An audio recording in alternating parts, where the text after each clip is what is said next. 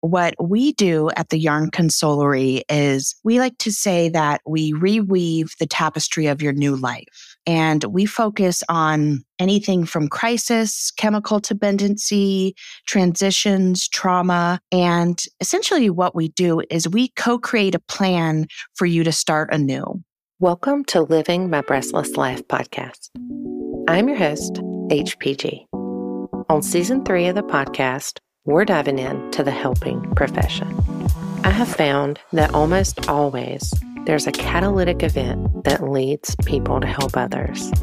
You'll hear a variety of folks share what they do, why they do it, and the unique ways that they help. This season will mostly be guest interviews with some fascinating people and a few surprises for y'all along the way. So let's go. Go.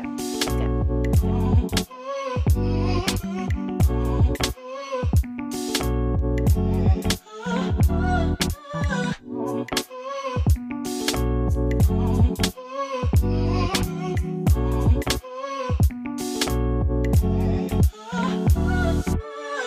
episode 44 of Living My Breastless Life, we have Dana from the Yarn Consolery. Dana helps folks reweave the tapestry of their new life by co creating a plan to start anew and guide them on their path. The Yarn Consolery helps folks by community building in groups, education, and collective care. We talk about how people seem to be braver online instead of with folks they see daily, pressing shame out of the darkness and vulnerability hangovers. We covered more on this episode, and I loved my chat with Dana. I know you will too. So, tell us what you do and what led you to this path of helping folks. Well, I'm unique in the aspect that I consider myself a consoler. It's a kind of a term that we came up with in February of 22 after uh, a stint in sobriety. I decided to start uh, the Yarn Consolery. And what we do at the Yarn Consolery is we like to say that we reweave the tapestry of your new life. And we focus on anything from crisis, chemical dependency, transitions, trauma. And essentially, what we do is we co create a plan for you to start anew. And after people go through different tragedies or life changes, they need somebody who's going to stand with them and help kind of guide them down the path and kind of rebuild and start anew. So that's what we do at the Yarn Consolery. And essentially, we do community building, we do different groups. Uh, we do different types of, and I, I say consoler because I'm not really a coach. Um, I'm not a therapist. I'm more of an educator, and we help people by asking a lot of questions and allowing them to kind of come up with their own plan. So that's k- kind of in a nutshell what we do, a, a kind of a broad sweep. I love that. Are your services in person when you said community building lives or rebuild? Is that something that you do in person? We do, but a majority of the services that we provide are over Zoom. Uh, I do a lot of work in Zoom as well as Google Meetups, or we do a lot of the, I don't want to say coaching because I'm not really providing them with what they need. They're kind of telling me what they need through the consoling and the question process. So we use WhatsApp, we use Telegram. Uh, we have a lot of different sobriety databases and sobriety communities we're in a lot through Meetup. So most of the clients that we work with are all over the world. So we do have some kind of, I'm in, based in Colorado. So we do have some one on one or group sessions here in Colorado with whether it be a sobriety group or mountain kids with people that are coming new to the state. Uh, but I think after the COVID pandemic, a lot of people really are working over line. And I was in a group the other night and we had a gal from New Zealand, a gal from Canberra, Australia, and a gal from Canada and a girl from North Carolina. So I said, I really do have a lot of friends. They're just all over the world. So I love that. I love meeting people all over the world, and it helps reinforce to me that our struggles are universal. And often, one of the main points of being a consoler in the yarn consolery is really that collective care piece. And we talk a lot about self care, especially in sobriety or being a mom or starting a business as an entrepreneur. We say, oh, self care, self care. But I think for us, what we really focus is on that collective care.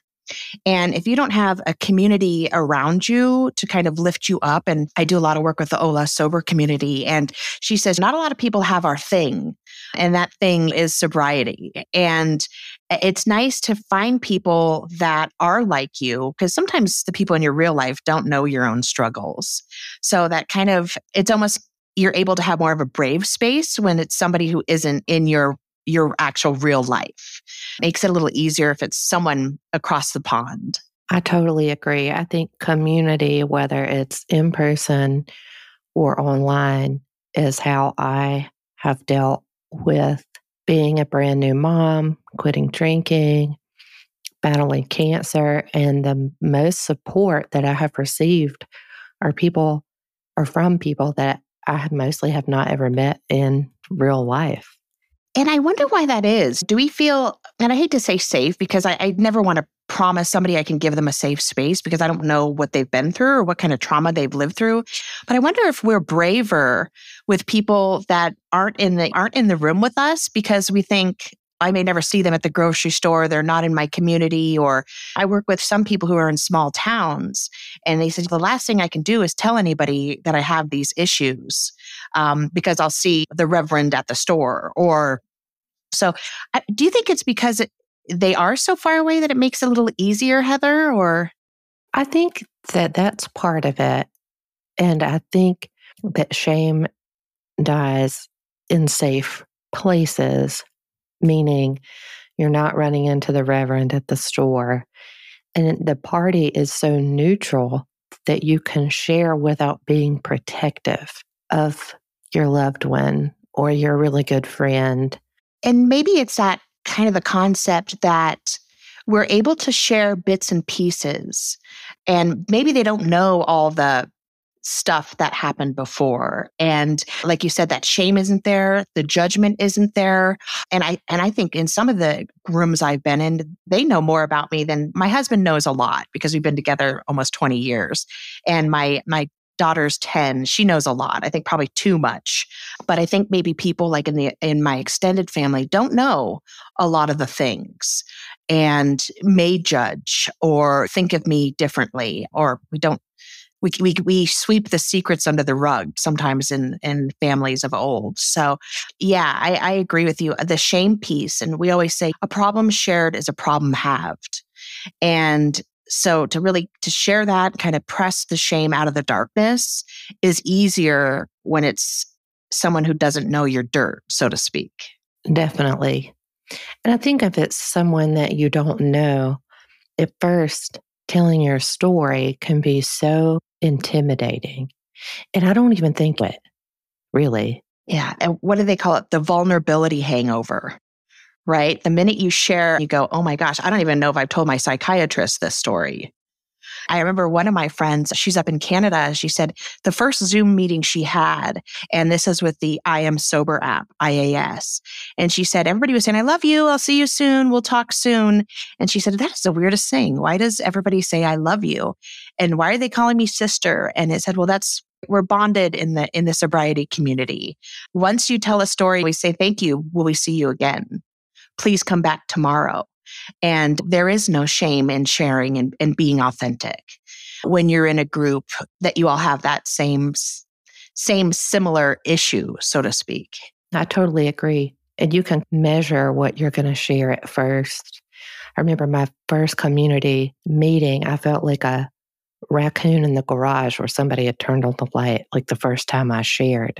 I'm not shy, but when it comes to those stories, I felt incredibly vulnerable and like I chose to share and I still felt like ah so I think that the the starting of the conversation and the more you hear yourself talk, the more you put those thoughts together and you have your own aha moments. And you do realize that there are a lot of commonalities in your own unique story, and you feel safer to share more.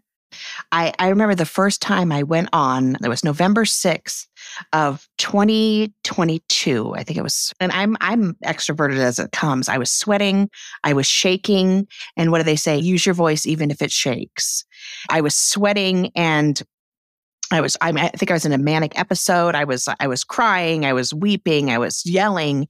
And and I said, "Oh my god, I'm I'm so embarrassed." And they said, "Thanks so much. Will we see you next week?" Great share. And I was just blown away. At that point, I started to to realize, "Hey, I've tried to do this before. What's the missing link?" And that was that connection, showing up and going to a meeting. And whether that's a sobriety meeting, whether that's um, I'm in a NICU support group because my my latest baby was in the NICU for two weeks, whether it's a any kind of activity group, puzzling group, or it's just and and I think too, sharing is awesome, but also kind of having that sacred pause and listening to stories and saying, wow, I am not alone. Other people have these same trials and tribulations.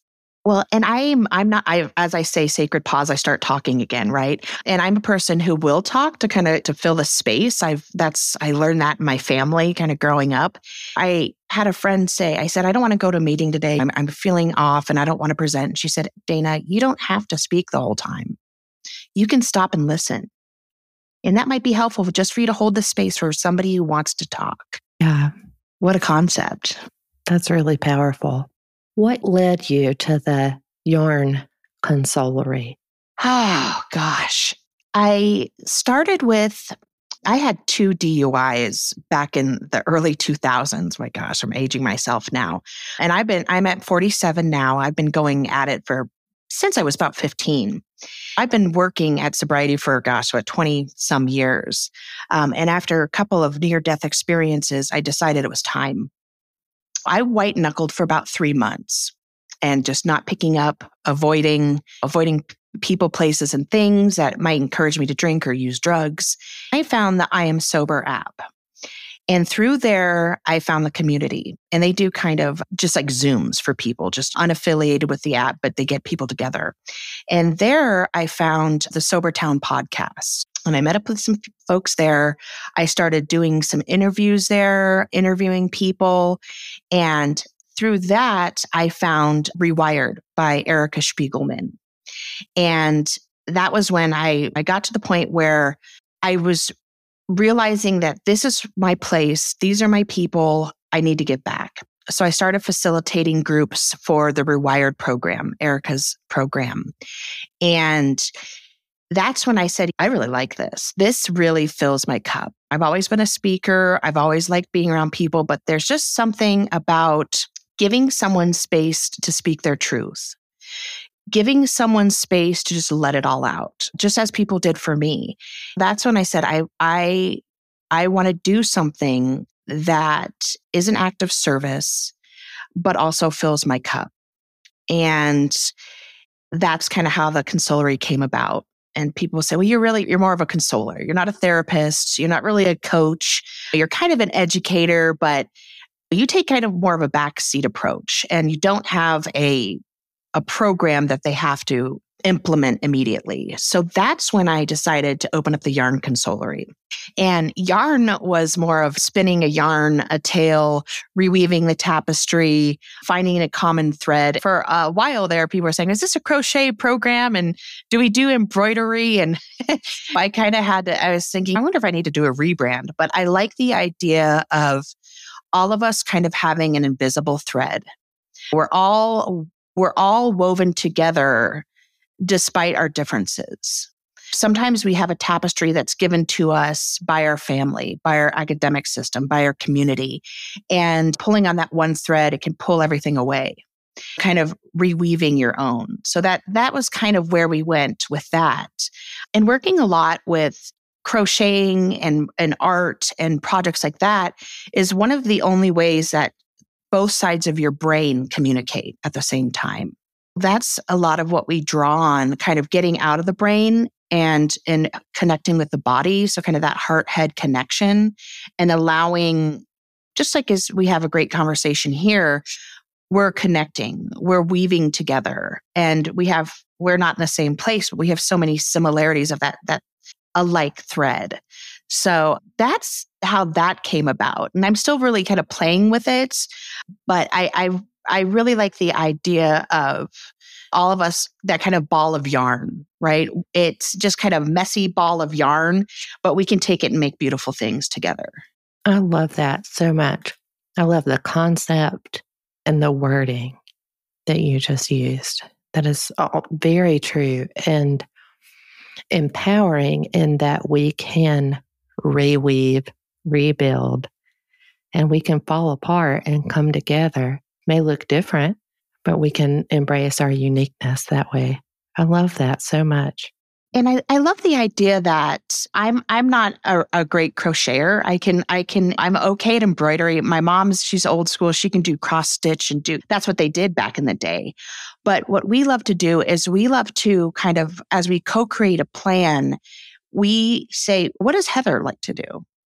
And you say, Oh, I like to, I used to love to make, do plays when I was young, or I love to do this with my daughter. I love to do this. What we do is we kind of reawaken what your body loves and what your body yearns for, kind of bring that back up in you to reweave your life to teach someone else.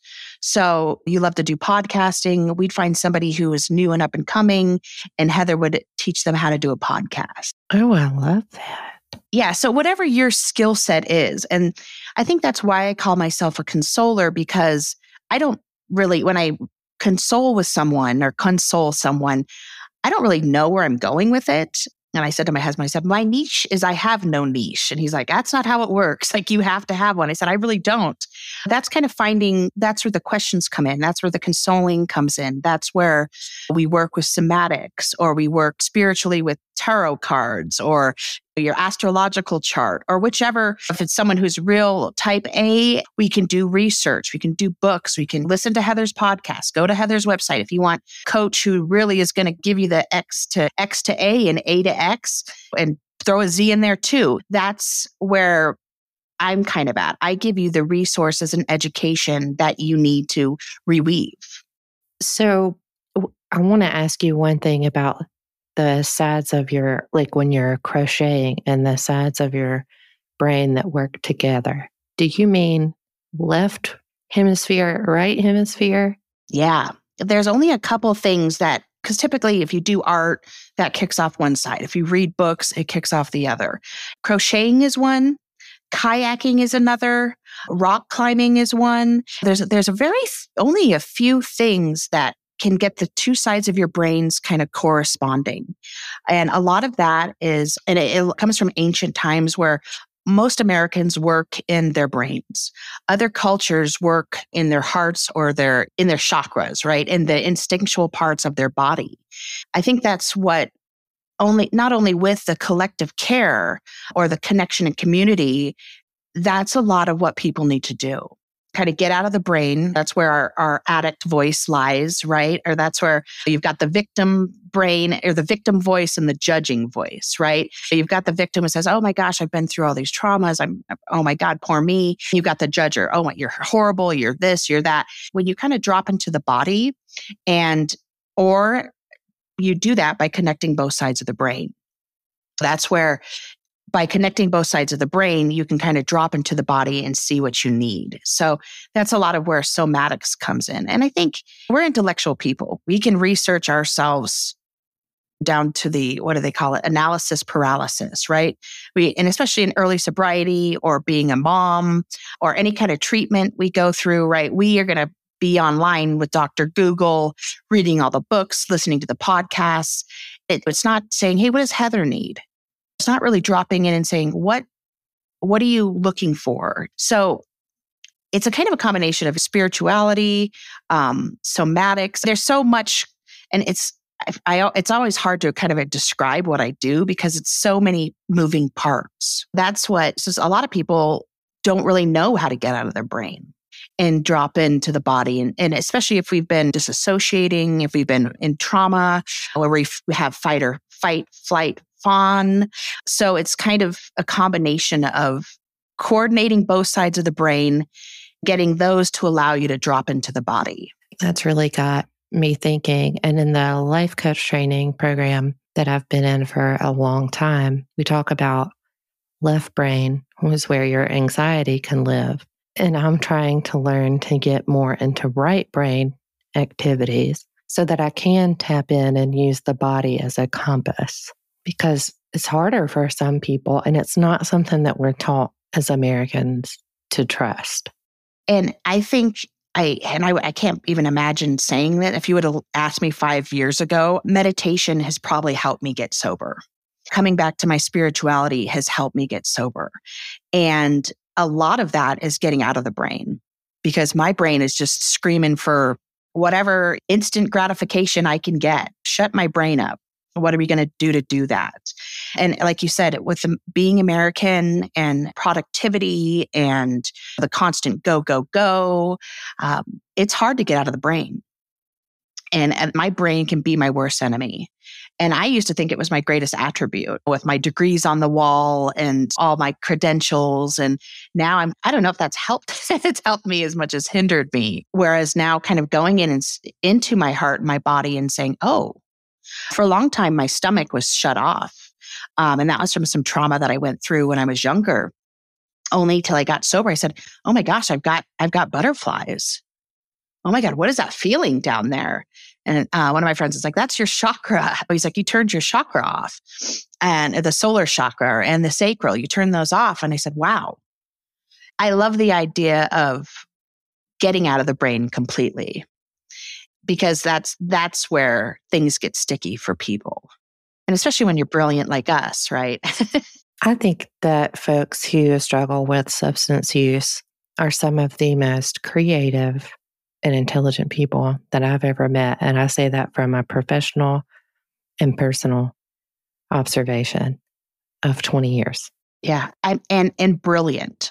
I and I 100 100% over and over I agree with you there. I have never met someone, and, and it's almost like we, and maybe I don't know if you agree on this, but it's almost that we use substances to shut down our brilliance because it's so scary and because we feel and if you're connected to the divine and you have these these gifts and it's almost that we shut it down because we're afraid of it and because society has said, hey, you, let's not work that way. Let's not work connected in the body and to spirit and to all these different things. Stay in the brain because if we keep you in your brain, then we can make you produce, make you hate yourself, make you, and this is how we kind of keep that capitalism going not to I'm not to jump on a soapbox for you here today, but I feel like that's one of those things that if we can keep you in the brain, we've kind of got you in our pocket.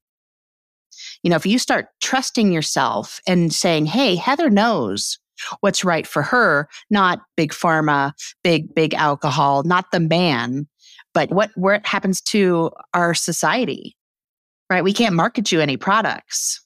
Yeah, that's a really great perspective. I would love to talk to you more about that. I know. Well, we'll have to talk conspiracy theories another day. oh, it's one of my favorite topics, and my spouse doesn't indulge. So, I love the groups that you've created and the concept. And I love the name. I don't know about, from my perspective, I think you should keep it the way it is. And I love the words that you said to describe. Is there anything else that you would like for the listeners to know? You're never too old to start anew, to become anew. There's always another option or alternative or place to find connection. And sometimes it's hard to kind of go on, go out on your own to, to find groups, to find resources, or sometimes people don't even know you're drinking. I know a lot of people that are hiding their use or hiding their mental health issues or hiding their different addictions. And just to know that there there's always someone out there who will listen and can help you and to not give up on yourself And no matter how old you are, how much trauma you've been through, you can become anew. And one of my friends, she does birth story. She's a uh, IBCLC, an international lactation consultant, board certified lactation consultant. And she does a program called Birth Story and talks about trauma that you have in the birth story. But she talks a lot about how the caterpillar, right? We have the caterpillar, and the caterpillar, we know a lot about the caterpillar, how much it eats, what it does. They talk about the butterfly, but they never really talk about that part in the middle of the chrysalis. And the caterpillar, actually, when he's in the chrysalis or she's in the chrysalis, they actually digest themselves and they become goo. They actually have to decompose themselves inside the chrysalis to become this butterfly. And scientists can explore the caterpillar and the butterfly, but they can't see inside the chrysalis because if you even open up that chrysalis just a little bit, it will kill the potential butterfly. Or it, the butterfly will fall out with the goo all over it, or half butterfly, half goo, and it will die. Even when the butterfly comes out of that chrysalis, it doesn't live much longer. So she always says, we're always kind of in that chrysalis right? We're always kind of digesting ourselves to become this beautiful butterfly. And if we don't get into that part where we digest and become goo, we never get to see that beautiful part. I never have been a huge fan of butterflies, but after hearing her kind of describe that journey about nobody knows what happens in the chrysalis, you can't break it out, you can't even see in there, only you can really see as you digest yourself.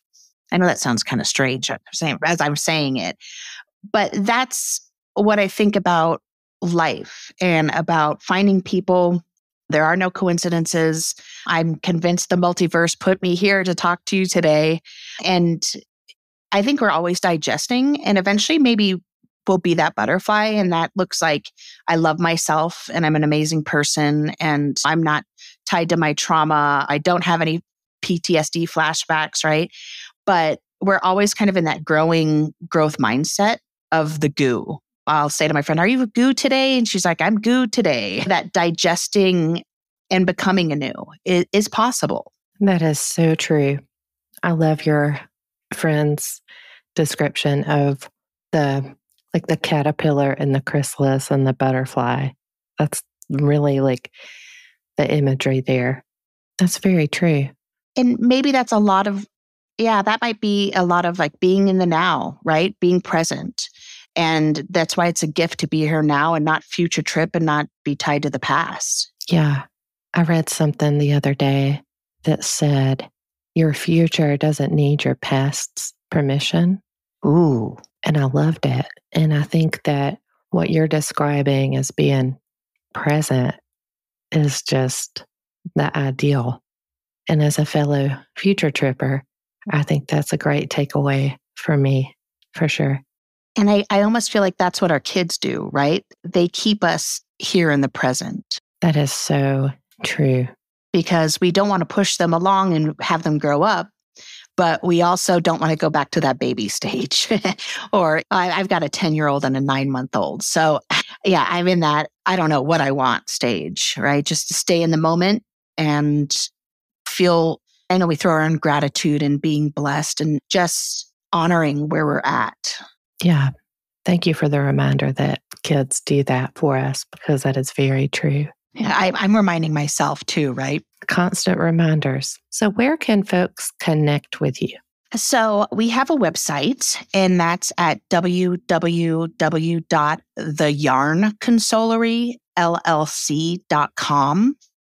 I am at the Yarn Consolery LLC on Insta, and I am Dana White Guerrie on Facebook.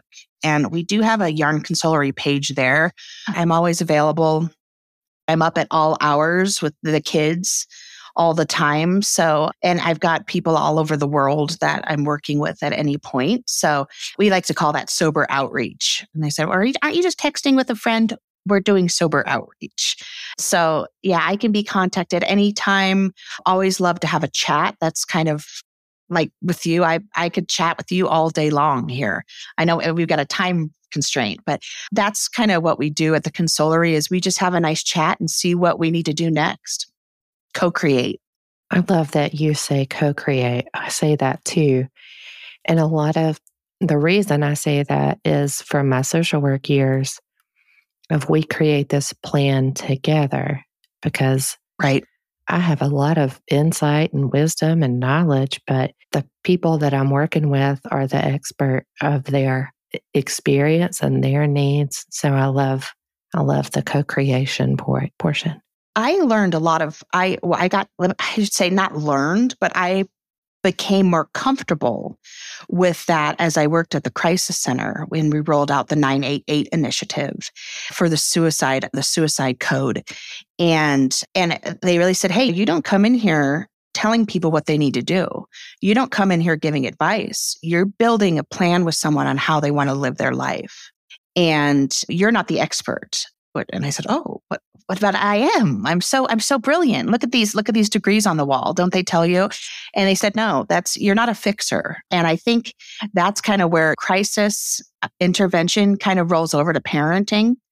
You're not the expert. They know what they need and what's best for them. They drop into their body and tell you this is how we're going to be, um, which was hard for me and I think hard for maybe I don't want to do another broad brushstroke, but just for maybe for my generation, because that's what we were told. We are our CV. We are how we look on paper, and that makes us the expert.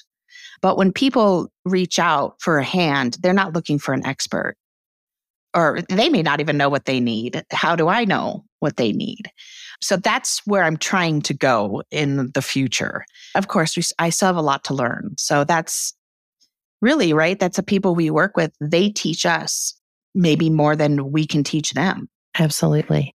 I don't like to give advice, it's a lot of responsibility. Well, what kind of attachment do we have to it when we do? I'm going to give you advice. You don't take it. I'm resentful. Well, we know what happens there. Then that just unbroils a whole pot of stew, as they say. Yeah. Thank you so much for being on the show today. Thank you. It's been a pleasure. I really appreciate the opportunity. I think you're amazing and you do great work. And I've heard a lot about you on the grapevine, and it's all true now that I've been able to meet you. So thank you so much. Thank you. I appreciate that.